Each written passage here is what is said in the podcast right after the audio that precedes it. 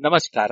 ಇದು ಜಾಣ ಸುದ್ದಿ ವಿಜ್ಞಾನ, ವಿಚಾರ, ವಿಸ್ಮಯಗಳ ಧ್ವನಿ ಪತ್ರಿಕೆ. ದಿನ ದಿನವೂ ವಿಜ್ಞಾನ.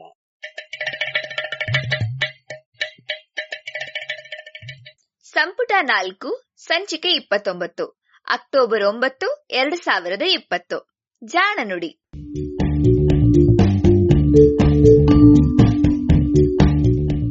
ನೆರವು ಪ್ರಗತಿ ಟ್ರಸ್ಟ್ ಕೋಲಾರ.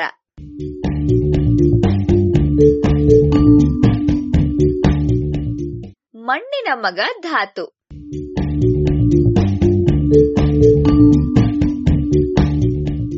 ಧಾತು ಪಟ್ಟಿಯಲ್ಲಿ ಇರುವಂತಹ ನೂರ ಹದಿನೆಂಟು ವಸ್ತುಗಳಲ್ಲಿ ಬಹುತೇಕವುಗಳ ಹೆಸರುಗಳು ಅವನ್ನ ಪತ್ತೆ ಮಾಡಿದಂತಹ ವಿಜ್ಞಾನಿಗಳ ಊರು ದೇಶಗಳದ್ದು. ಇನ್ನೂ ಹಲವು ಅವುಗಳ ಬಣ್ಣ, ಸ್ವರೂಪವನ್ನ ಹೊತ್ತಂತವು. ಮತ್ತು ಕೆಲವು ಅವುಗಳನ್ನ ಪತ್ತೆ ಮಾಡಿದವರ ಮೆಚ್ಚಿನ ಹೀರೋಗಳ ಹೆಸರಿನವು. ಕೆಲವಂತೂ ಈ ಪ್ರಪಂಚದ್ದೇ ಅಲ್ಲ. ಯಾವುದೋ ದೇವರದ್ದೋ, ಇಲ್ಲವೇ ಕೈಗೆಟುಕದ ಆಕಾಶಕಾಯಗಳಾದ ಗ್ರಹಗಳದ್ದೋ, ಹೆಸರುಗಳಿಂದ ಹುಟ್ಟಿದಂತವು ಇವೆಲ್ಲದರ ನಡುವೆ ತಾನು ಹುಟ್ಟಿದ ಭೂಮಿಯದ್ದೇ ಹೆಸರು ಹೊತ್ತ ಮಣ್ಣಿನ ಮಗ ಧಾತು ಒಂದಿದೆ. ಅದೇ ನಮ್ಮ ಇಂದಿನ ಕಥೆಯ ಹೀರೋ. ಈ ಧಾತು ಬೇರೆ ಯಾವುದು ಅಲ್ಲ. ಟೆಲ್ಯೂರಿಯಂ. ಟೆಲ್ಯೂರಿಯಂ ಒಂದು ಅರೆ ಲೋಹ, ಅಂದ್ರೆ ಟ್ರಾನ್ಸಿಷನ್ ಮೆಟಲ್. ಲೋಹದಂತೆ ಕಾಣುವುದೂ ಇಲ್ಲ. ಅಪ್ಪಟ ಟೆಲ್ಯೂರಿಯಂ ಪುಡಿ ಆದರೆ ಸೀಸವನ್ನ ಹುಡಿಗಟ್ಟಿದಂತೆ ಕಾಣುತ್ತದೆ ಅಷ್ಟೆ. ಧಾತು ಪಟ್ಟಿಯಲ್ಲಿ ಇದಕ್ಕೆ ಐವತ್ತೆರಡನೆಯ ಸ್ಥಾನ. ಧಾತು ಪಟ್ಟಿಯಲ್ಲಿ ಇರುವ ಕೆಲವೇ ಅಪ್ಪಟ ಅರೆಲೋಹಗಳಲ್ಲಿ ಇದು ಕೂಡ ಒಂದು. ಇದರ ಪರಮಾಣು ಸಂಖ್ಯೆ, ಅರ್ಥಾತ್ ಇದರ ಪರಮಾಣುಗಳು ಒಂದೊಂದರಲ್ಲಿಯೂ ಇರುವ ಎಲೆಕ್ಟ್ರಾನ್ ಮತ್ತು ಪ್ರೋಟಾನ್ಗಳ ಸಂಖ್ಯೆ ಐವತ್ತೆರಡು. ಆದರೆ ಇದರ ಪರಮಾಣು ತೂಕ ನೂರ ಇಪ್ಪತ್ತರಿಂದ ನೂರ ಮೂವತ್ತರವರೆಗೂ ಬದಲಾಗಬಹುದು. ಇದು ಅದರ ಪರಮಾಣುವಿನಲ್ಲಿರುವ ನ್ಯೂಟ್ರಾನ್ಗಳ ಸಂಖ್ಯೆಯನ್ನ ಅವಲಂಬಿಸಿದೆ. ಈ ನ್ಯೂಟ್ರಾನ್ಗಳ ಸಂಖ್ಯೆ ಅರವತ್ತಾರರಿಂದ ಎಪ್ಪತ್ತೆಂಟರವರೆಗೆ ಇರೋದ್ರಿಂದ ಈ ಭೂಮಿಯ ಮೇಲೆ ಏನಿಲ್ಲವೆಂದ್ರೂ ಎಂಟು ಬಗೆಯ ಟೆಲ್ಯೂರಿಯಂ ಪರಮಾಣುಗಳನ್ನ ಗುರುತಿಸಬಹುದು. ಅವುಗಳಲ್ಲಿ ನ್ಯೂಟ್ರಾನ್ ಸಂಖ್ಯೆ ಎಪ್ಪತ್ತೆಂಟು ಇರುವಂತಹ ಪರಮಾಣು ತೂಕ ನೂರ ಮೂವತ್ತು ಇರುವ ವಿಕಿರಣಶೀಲ ಧಾತುವೆ ಅತಿ ಹೆಚ್ಚಿನ ಪ್ರಮಾಣದಲ್ಲಿ ಸಿಗುವಂತಹ ಟೆಲ್ಯೂರಿಯಂ ಸಮಸ್ಥಾನಿ. ಟೆಲ್ಯೂರಿಯಂ ಬಲು ಅಪರೂಪದ ಧಾತು. ಇಡೀ ಭೂಮಿಯಲ್ಲಿ ಒಟ್ಟಾರೆ ಟೆಲ್ಯೂರಿಯಂ ಸುಮಾರು ಅರವತ್ತು ಸಾವಿರ ಟನ್ಗಳಷ್ಟು ಆಗಬಹುದು. ಅಬ್ಬಾ, ಅಷ್ಟೊಂದಾ? ಅಂತಿದ್ದೀರಾ? ಹಾಗೇನಿಲ್ಲ.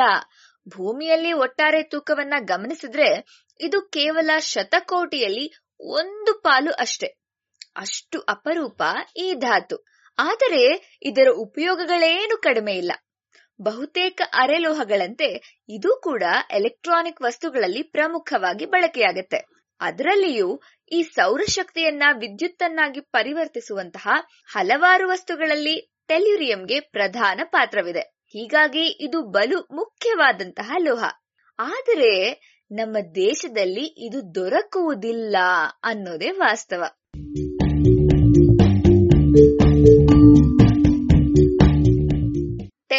ಬಳಕೆ ಕೇವಲ ಒಂದೆರಡು ಶತಮಾನಗಳಿಂದೀಚೆಗೆ ಆಗಿದೆ ಅಷ್ಟೆ. ಇದನ್ನ ರಾಸಾಯನಿಕ ಕ್ರಿಯೆಗಳ ವೇಗವನ್ನ ಹೆಚ್ಚಿಸಲು ಬಳಸುವಂತಹ ಕ್ರಿಯಾವರ್ಧಕಗಳಲ್ಲಿ ಬಳಸೋದು ಹೆಚ್ಚು. ಇದಕ್ಕೆ ಕಾರಣ ಇಷ್ಟೇ. ಈ ಧಾತು ಬಲು ಅಲ್ಪ ಪ್ರಮಾಣದಲ್ಲಿ ಬೇರೆ ಲೋಹಗಳು ಅಥವಾ ಅರೆ ಲೋಹಗಳ ಜೊತೆಗೆ ಬೆರೆತಿದ್ರೂ ಅವಕ್ಕೆ ಹಲವು ಹೊಸ ಗುಣಗಳನ್ನ ನೀಡುತ್ತವೆ. ಉದಾಹರಣೆಗೆ, ಬಲು ಸುಲಭವಾಗಿ ಕರಗುವಂತಹ ಸೀಸದ ಜೊತೆಗೆ ಟೆಲ್ಯೂರಿಯಂ ಬೆರೆಸಿದರೆ ಸೀಸ ಬಲು ಗಟ್ಟಿಯಾಗುತ್ತೆ ಹೀಗಾಗಿ ಮೆದುವಾದ ಸೀಸದಿಂದಲೂ ಹಲವು ಉಪಯುಕ್ತ ವಸ್ತುಗಳನ್ನ ತಯಾರಿಸಬಹುದು. ಆಂಟಿಮನಿಯಂತೆಯೇ ಟೆಲ್ಯೂರಿಯಂ ಕೂಡ ಸೀಸದ ಅಕ್ಷರದಚ್ಚುಗಳನ್ನ ತಯಾರಿಸಲು ಬಳಕೆಯಾಗ್ತಾ ಇತ್ತು. ರಬ್ಬರ್ ತಯಾರಿಕೆಗೂ ಟೆಲ್ಯೂರಿಯಂ ಬೇಕು. ಇಲ್ಲಿಯೂ ಇದು ಕ್ರಿಯಾವರ್ಧಕಗಳ ಅಂಗವಾಗಿ ಬಳಕೆಯಾಗುತ್ತೆ. ನೈಸರ್ಗಿಕ ರಬ್ಬರ್ ಬಹಳ ಮೆದು.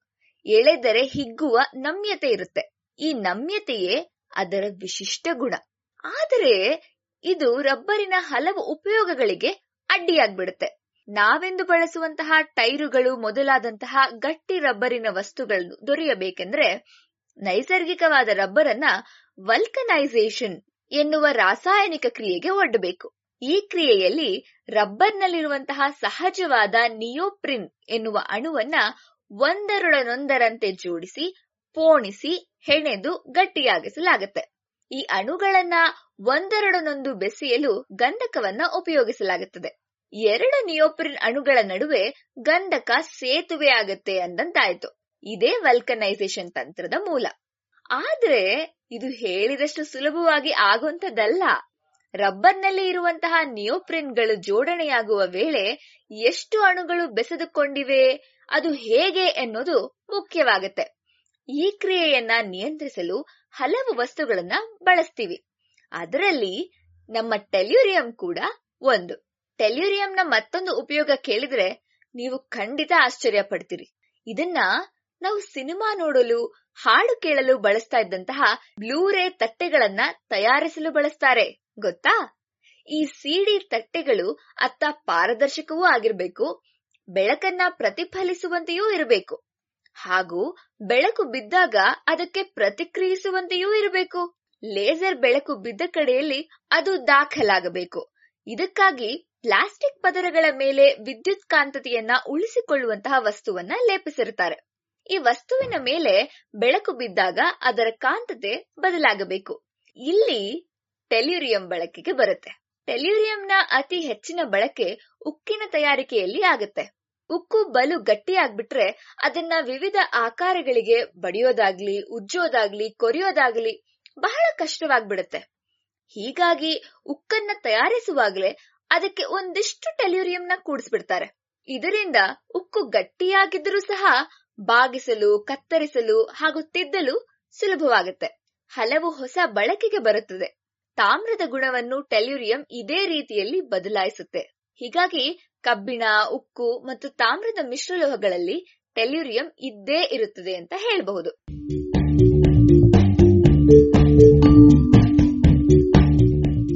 ಟೆಲ್ಯೂರಿಯಂ ಅದಿರುಗಳು ಕೆಲವೇ ಕೆಲವು. ಅದರಲ್ಲಿಯೂ ಕ್ಯಾಲ್ವರೈಟ್ ಎನ್ನುವ ಅದಿರು ಚಿನ್ನದ ಅದಿರು. ಚಿನ್ನದ ಜೊತೆಗೆ ಟೆಲ್ಯೂರಿಯಂ ಕೂಡ ತಳುಕಿಕೊಂಡಿರುತ್ತೆ. ಮತ್ತೊಂದು ಅದಿರು ಬೆಳ್ಳಿಯ ಅದಿರು. ಮೂರನೆಯದು ಟೆಲ್ಯೂರಿಯಂನದ್ದೇ ಅದಿರು. ಆದರೆ ಈ ಮೂರನೆಯ ಅದಿರು ಬಹಳ ಅಪರೂಪ. ಹೀಗಾಗಿ ಹೆಚ್ಚಿನ ಮಟ್ಟಿಗೆ ಟೆಲ್ಯೂರಿಯಂ ಅನ್ನ ಚಿನ್ನ ಇಲ್ಲವೇ ಬೆಳ್ಳಿ ತಯಾರಿಕೆಯಲ್ಲಿ ಉಪ ಉತ್ಪನ್ನವಾಗಿ ಸಂಗ್ರಹಿಸ್ತಾರೆ. ಟೆಲ್ಯೂರಿಯಂ ಬೆಳಕಿಗೆ ಸ್ಪಂದಿಸುವಂತಹ ಅರೆಲೋಹ. ಇದರಲ್ಲಿ ವಿದ್ಯುತ್ ಹರಿಯುತ್ತೆ ಆದರೂ ಸಹ ನಿರ್ದಿಷ್ಟ ದಿಕ್ಕಿನಲ್ಲಿ ಮಾತ್ರ ಹರಿಯುತ್ತೆ. ಮತ್ತೊಂದು ದಿಕ್ಕಿಗೆ ಅದು ಹರಿಯೋದಿಲ್ಲ. ಹೀಗಾಗಿ ಬಿಸಿಲಿಗೆ ಒಡ್ಡಿದಾಗ ಕೆಲವು ಲೋಹಗಳು ಹುಟ್ಟಿಸುವ ವಿದ್ಯುತ್ತನ್ನ ಕೊಂಡೊಯ್ಯಲು ಟೆಲ್ಯೂರಿಯಂ ಅನುಕೂಲಿಯಾಗುತ್ತೆ. ಇದಕ್ಕೆ ಅದನ್ನ ಸೌರ ಫಲಕಗಳ ತಯಾರಿಕೆಯಲ್ಲಿ ಉಪಯೋಗಿಸ್ತಾರೆ. ಟೆಲ್ಯೂರಿಯಂ ಶೋಧವಾಗಿದ್ದು ಕೂಡ ಆಕಸ್ಮಿಕವಾಗಿನೇ. ಜರ್ಮನಿಯ Franz Joseph Muller von Reichenstein ಎಂಬಾತ ಇದನ್ನ ಮೊದಲು ಪತ್ತೆ ಮಾಡಿದ ಅಂತ ಹೇಳಲಾಗುತ್ತೆ. ಈತ ಒಬ್ಬ ಪಾದ್ರಿ. ಆದರೆ ಖನಿಜಗಳಲ್ಲಿ ಅಪಾರ ಆಸಕ್ತಿಯನ್ನ ಬೆಳೆಸಿಕೊಂಡು ವಿವಿಧ ಖನಿಜಗಳನ್ನ ಗುರುತಿಸೋದ್ರಲ್ಲಿ ಸಮರ್ಥನಾಗಿದ್ದ. ಇದನ್ನ ಗಮನಿಸಿ ಅವನನ್ನ ಗಣಿಯಲ್ಲಿ ಮೇಲುಸ್ತುವಾರಿಗೆ ನೇಮಿಸಲಾಗಿತ್ತು. ಕೆಲವೇ ವರ್ಷಗಳಲ್ಲಿ ತನ್ನ ಸಾಮರ್ಥ್ಯದಿಂದಲೇ ಗಣಿಗಾರಿಕೆಯ ದೊಡ್ಡ ಅಧಿಕಾರಿಯೂ ಆದ. ಒಮ್ಮೆ ಹೀಗೆ ಗಣಿಯಲ್ಲಿ ಪರೀಕ್ಷೆ ಮಾಡ್ತಿದ್ದಾಗ ಒಂದು ಹೊಳೆಯುವ ಅದಿರು ದೊರೆಯಿತು ಇಂತಹ ವಸ್ತುವನ್ನ ಆತ ಮೊದಲು ಕಂಡಿರುವುದೇ ಇಲ್ಲ. ಹೀಗಾಗಿ ಇದನ್ನ ಸಂಸ್ಕರಿಸಿ ಒಂದು ಲೋಹವನ್ನ ಪಡೆದ. ಅದರ ತೂಕ ಕಂಡು ಅದು ಆಂಟಿಮನಿ ಇರಬೇಕು ಎಂದು ಅವನು ಊಹಿಸಿದ. ಆಂಟಿಮನಿ ಆಗ ಬಹಳ ದುಬಾರಿಯಾದಂತಹ ವಸ್ತು. ಆದರೆ ಇತರರು, ಇಲ್ಲ, ಇದು ಆಂಟಿಮನಿ ಅಲ್ಲ ಎಂದು ಹೇಳಿದರು. ಹಾಗಿದ್ರೆ ಬಿಸ್ಮತ್ ಇರಬೇಕು ಎಂದು ಈತ ಅಭಿಪ್ರಾಯ ಪಟ್ಟ ಇವೆರಡೂ ಕೂಡ ಇದರಲ್ಲಿ ಇದ್ದಂತಹ ಕಲ್ಮಶಗಳು ಎಂದು ಮುಲ್ಲರಿಗೆ ಆ ಸಮಯದಲ್ಲಿ ತಿಳಿಯುವುದೇ ಇಲ್ಲ. ಕೊನೆಗೆ ಈತ ಅದನ್ನ ಜರ್ಮನಿಯಲ್ಲಿ ಆಗ ರಸಾಯನ ತಜ್ಞನೆನಿಸಿದ್ದಂತಹ ಮತ್ತೊಬ್ಬ ವಿಜ್ಞಾನಿ ಮಾರ್ಟಿನ್ ಕ್ಲಾಪ್ರಾತ್ಗೆ ವಿಶ್ಲೇಷಣೆಗೆಂದು ಕಳಿಸಿಕೊಡ್ತಾನೆ. ಕ್ಲಾಪ್ರಾತ್ ಅದನ್ನ ಪರಿಶೀಲಿಸಿ ಇದು ಒಂದು ಹೊಸ ಲೋಹವೆಂದು ಗುರುತಿಸ್ತಾನೆ. ಅಷ್ಟೇ ಅಲ್ಲ, ಅದಕ್ಕೆ ಟೆಲ್ಯೂರಿಯಂ ಎನ್ನುವ ಹೆಸರನ್ನು ಸಹ ಕೊಡ್ತಾನೆ. ಲ್ಯಾಟಿನ್ ಭಾಷೆಯಲ್ಲಿ ಟೆಲ್ಯೂಸ್ ಎಂದ್ರೆ ಭೂಮಿ ಅಂತ ಅರ್ಥ. ಭೂಮಿಯ ಲೋಹ ಎಂದು ಇದಕ್ಕೆ ಟೆಲ್ಯೂರಿಯಂ ಎನ್ನುವಂತಹ ಹೆಸರು. ಕ್ಲಾಪ್ರಾತ್ ಈ ಹೆಸರನ್ನ ಇಡೋದಕ್ಕೆ ಸಹ ಒಂದು ಕಾರಣ ಇದೆ. ಏನು ಅಂದ್ರ, ಇದಕ್ಕೂ ಮೊದಲು ಪತ್ತೆಯಾದಂತಹ ಹಲವಾರು ಧಾತುಗಳಿಗೆ, ಮುಖ್ಯವಾಗಿ ಲೋಹಗಳಿಗೆ, ಶನಿ, ಗುರು, ಬುಧ, ಶುಕ್ರ ಮೊದಲಾದ ಏಳು ಗ್ರಹಗಳ ಹೆಸರನ್ನ ಇಡಲಾಗಿತ್ತು. ಅನಂತರ ಹತ್ತೊಂಬತ್ತನೇ ಶತಮಾನದಲ್ಲಿ ಪತ್ತೆಯಾದಂತಹ ಯುರೇನಿಯಂಗೂ ಅದೇ ಕಾಲದಲ್ಲಿ ಪತ್ತೆಯಾದ ಯುರೇನಸ್ ಹೆಸರನ್ನ ಇಡಲಾಗಿತ್ತು. ಆದರೆ ಸೌರಮಂಡಲದಲ್ಲಿ ಅತಿ ಪ್ರಮುಖವಾದ ಹಾಗೂ ನಾವೆಲ್ಲರೂ ಬದುಕಿ ಬಾಳ್ತಿರುವಂತಹ ಈ ಭೂಮಿಯ ನೆನಪಿನಲ್ಲಿ ಯಾವುದೇ ಧಾತುವಿಗೂ ಹೆಸರಿಟ್ಟಿಲ್ಲ ಎಂದು ಕ್ಲಾಪ್ರಾತ್ ಗಮನಿಸಿದ. ಹಾಗಾಗಿ ಈ ಹೊಸ ಧಾತು ಭೂಮಿಯದೇ ಧಾತು ಎಂದು ಹೆಸರಿಟ್ಟ. ಟೆಲ್ಯುರಿಯಂ ಎಂದು ಕರೆದೇ ಬಿಟ್ಟ. ಭಾರತೀಯ ಭೂವಿಜ್ಞಾನ ಸರ್ವೆ ಟೆಲ್ಯೂರಿಯಂ ಅನ್ನ ನಾಳಿನ ದಿನಗಳಲ್ಲಿ ಬಹಳ ಮುಖ್ಯವಾಗಬಹುದಾದ ಕೆಲವೇ ಕೆಲವು ಲೋಹಗಳಲ್ಲಿ ಒಂದು ಎಂದು ಪಟ್ಟಿ ಮಾಡಿದೆ. ಈ ಪಟ್ಟಿಯಲ್ಲಿ ಇರುವ ಧಾತುಗಳು ಬಹಳ ಅಪರೂಪವಾದಂತವು ಭಾರತದಲ್ಲಿ ಅವುಗಳ ತಯಾರಿಕೆ ಬಹಳ ಕಡಿಮೆ. ಆದರೆ ನಾಳಿನ ದಿನಗಳಲ್ಲಿ ಬಳಕೆಗೆ ಬರಬಹುದಾದ ಎಲೆಕ್ಟ್ರಾನಿಕ್ ಸೌರಶಕ್ತಿ ಹಾಗೂ ಇತರೆ ಉಪಕರಣಗಳಲ್ಲಿ ಇಂತಹ ಧಾತುಗಳು ಬೇಕೇ ಬೇಕು. ಹಾಗಿದ್ದಾಗ ಒಂದೋ ನಾವದನ್ನ ತಯಾರಿಸುವಷ್ಟು ಶಕ್ತರಾಗಿರಬೇಕು. ಇಲ್ಲವೇ ಈಗಾಗಲೇ ಬಳಕೆಯಲ್ಲಿರುವ ವಸ್ತುಗಳ ಬದುಕು ಕೊನೆಗೊಂಡಾಗ ಅವನ್ನ ಮರಳಿ ಪಡೆದು ಮರುಬಳಸಬೇಕು. ಇವೆರಡೂ ಆಗದಿದ್ರೆ ಕನಿಷ್ಠ ಈ ಲೋಹಗಳ ಮಟ್ಟಿಗೆ ಆತ್ಮನಿರ್ಭರತೆ ಅನ್ನೋದು ತುಸು ದೂರದ ಮಾತಾಗತ್ತೆ ನೋಡಿ.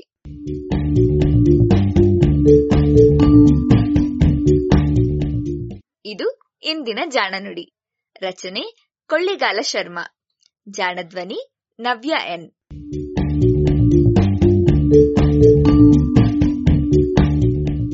ನೆರವು ಪ್ರಗತಿ ಟ್ರಸ್ಟ್ ಕೋಲಾರ.